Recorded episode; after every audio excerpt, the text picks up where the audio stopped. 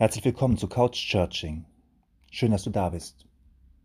Mein Name ist Martin Hofmann und ich bin Pastor an der Christuskirche Othmarschen. Vor genau einer Woche war Himmelfahrt. Ein Feiertag, der sich immer ein wenig komisch anhört, irgendwie nach NASA und Enterprise, Raumschiffen und Space Shuttles. Gab's ja alles nicht vor 2000 Jahren. Himmelfahrt ist gar nicht so komisch, sondern immer irgendwie ein wenig traurig. Liebeskummer macht sich breit. Darum soll es heute gehen, im Namen des Vaters, des Sohnes und des Heiligen Geistes. Amen. Ich lese aus dem ersten Kapitel der Apostelgeschichte. Christus spricht, Ihr werdet die Kraft des Heiligen Geistes empfangen, der auf euch kommen wird, und werdet meine Zeugen sein in Jerusalem und in ganz Judäa und Samarien bis an das Ende der Welt. Und als er das gesagt hatte, wurde er vor ihren Augen emporgehoben, und eine Wolke nahm ihn auf, weg von ihren Augen. Und als sie ihm nachsahen, wie er gen Himmel fuhr, siehe, da standen bei ihnen zwei Männer in weißen Gewändern, die sagten, Ihr Männer von Galiläa, was steht ihr da und seht gen Himmel?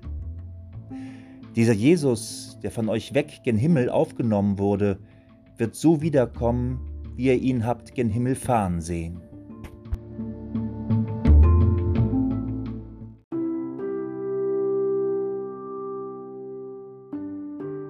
Ein Text von Wilhelm Wilms. Der Himmel ist heute. Gott, lass uns nicht ins Leere schauen. Lass uns nicht in die falsche Richtung schauen. Lass uns nicht Zeit verlieren. Gib, dass wir uns nicht vertrösten lassen auf später. Denn der Himmel ist an Ort und Stelle. Der Himmel ist zwischen uns. Der Himmel ist in uns und unter uns. Der Himmel ist heute und war gestern schon.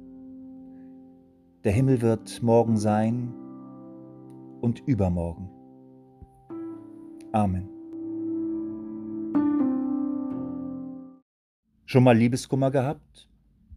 Plötzlich ist die Liebe des Lebens nicht mehr da und alles ist Mist. Wir merken vielleicht erst jetzt, wie unendlich wichtig dieser eine Mensch für uns gewesen ist, jetzt, wo er weg ist. So mag es auch den Jüngern Jesu ergangen sein, als er sich in den Himmel verabschiedete. Ich bin dann mal weg. Letztens las ich, am Himmelfahrtstag hat Jesus das Homeoffice erfunden. Wer heute den Ölberg in Jerusalem besucht, sieht noch ganz genau den Fußabdruck, den Christus auf Erden hinterlassen haben soll. Jesus hatte schätzungsweise Schuhgröße 41,5. Ein paar Kilometer weiter im Felsendom sieht man übrigens noch einen weiteren Fußabdruck, dieses Mal den Hufabdruck eines geflügelten Pferdes, mit dem der Prophet Mohammed gen Himmel gestiegen sein soll. Da steht man dann und grinst vor sich hin. Im Ernst?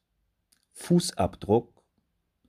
Vielleicht berechnet man noch den Rückstoß des Himmelfahrtskommandos, der nötig war, Fuß und Huf im starken Fels zu versenken. Grinsen ist meistens leichter als Verstehen.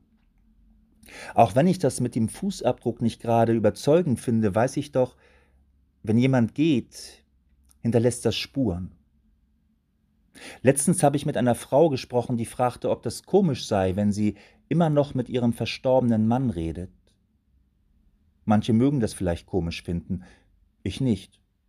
Ich finde das schön, so über den Tod hinaus verbunden zu sein. Wenn jemand geht, hinterlässt er Spuren. In der Wohnung, im Herzen, in der Erinnerung. Wir reden in Gedanken mit dem, der nicht mehr da ist. Wir erzählen von ihr immer und immer und immer wieder. Und es ist eigentlich einfach nur traurig. Das Leben wird ein wenig dunkler. Im Himmelfahrtsgottesdienst wird immer die Osterkerze gelöscht, nachdem das Evangelium gelesen wurde. Gott macht Homeoffice und fehlt auf Erden. Man kann nicht einfach mal so nach Jerusalem fliegen und beim lieben Gott vorbeischauen, um zu fragen, wie das denn nun so ist, mit Brot für die Welt und Friede auf Erden. Stattdessen nur so ein blöder Fußabdruck. Zur Himmelfahrt wurde aus einer Jüngerschar, die in Jesus die Liebe ihres Lebens entdeckte, eine Gemeinde von Spurensuchern. Und diese Gemeinde macht, was viele machen, wenn die Liebe des Lebens gegangen ist.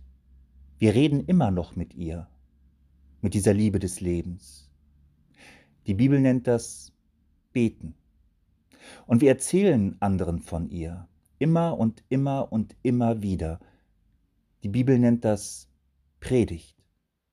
Manche mögen darüber grinsen, so wie sie grinsen, wenn die Witwe auf dem Friedhof mit ihrem Mann redet oder wenn der Witwer immer und immer und immer wieder erzählt, wie schön das damals war mit seiner Frau.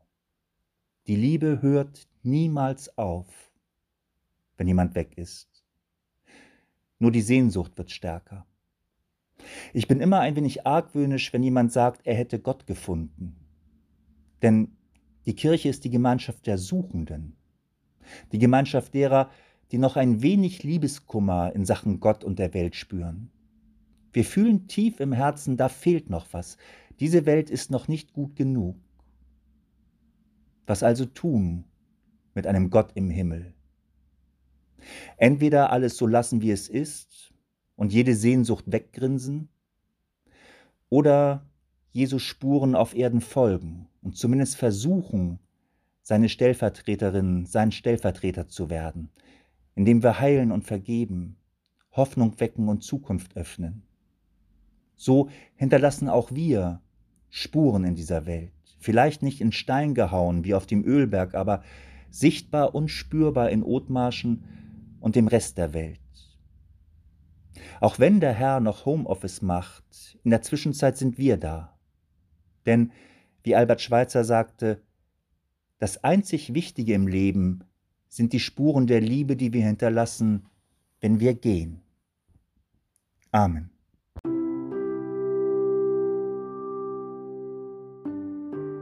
Gott segne dir die Erde, auf der du jetzt stehst. Gott segne dir den Weg, auf dem du jetzt gehst. Gott segne dir das Ziel, für das du jetzt lebst. Gott der Gute, dein Licht und dein Heil, segne dich auch, wenn du rastest. Er segne dir das, was dein Wille sucht. Er segne dir das, was deine Liebe braucht. Er segne dir das, worauf deine Hoffnung ruht. Gott, der sich nach dir sehnt, segne deinen Blick und dein Herz. Amen.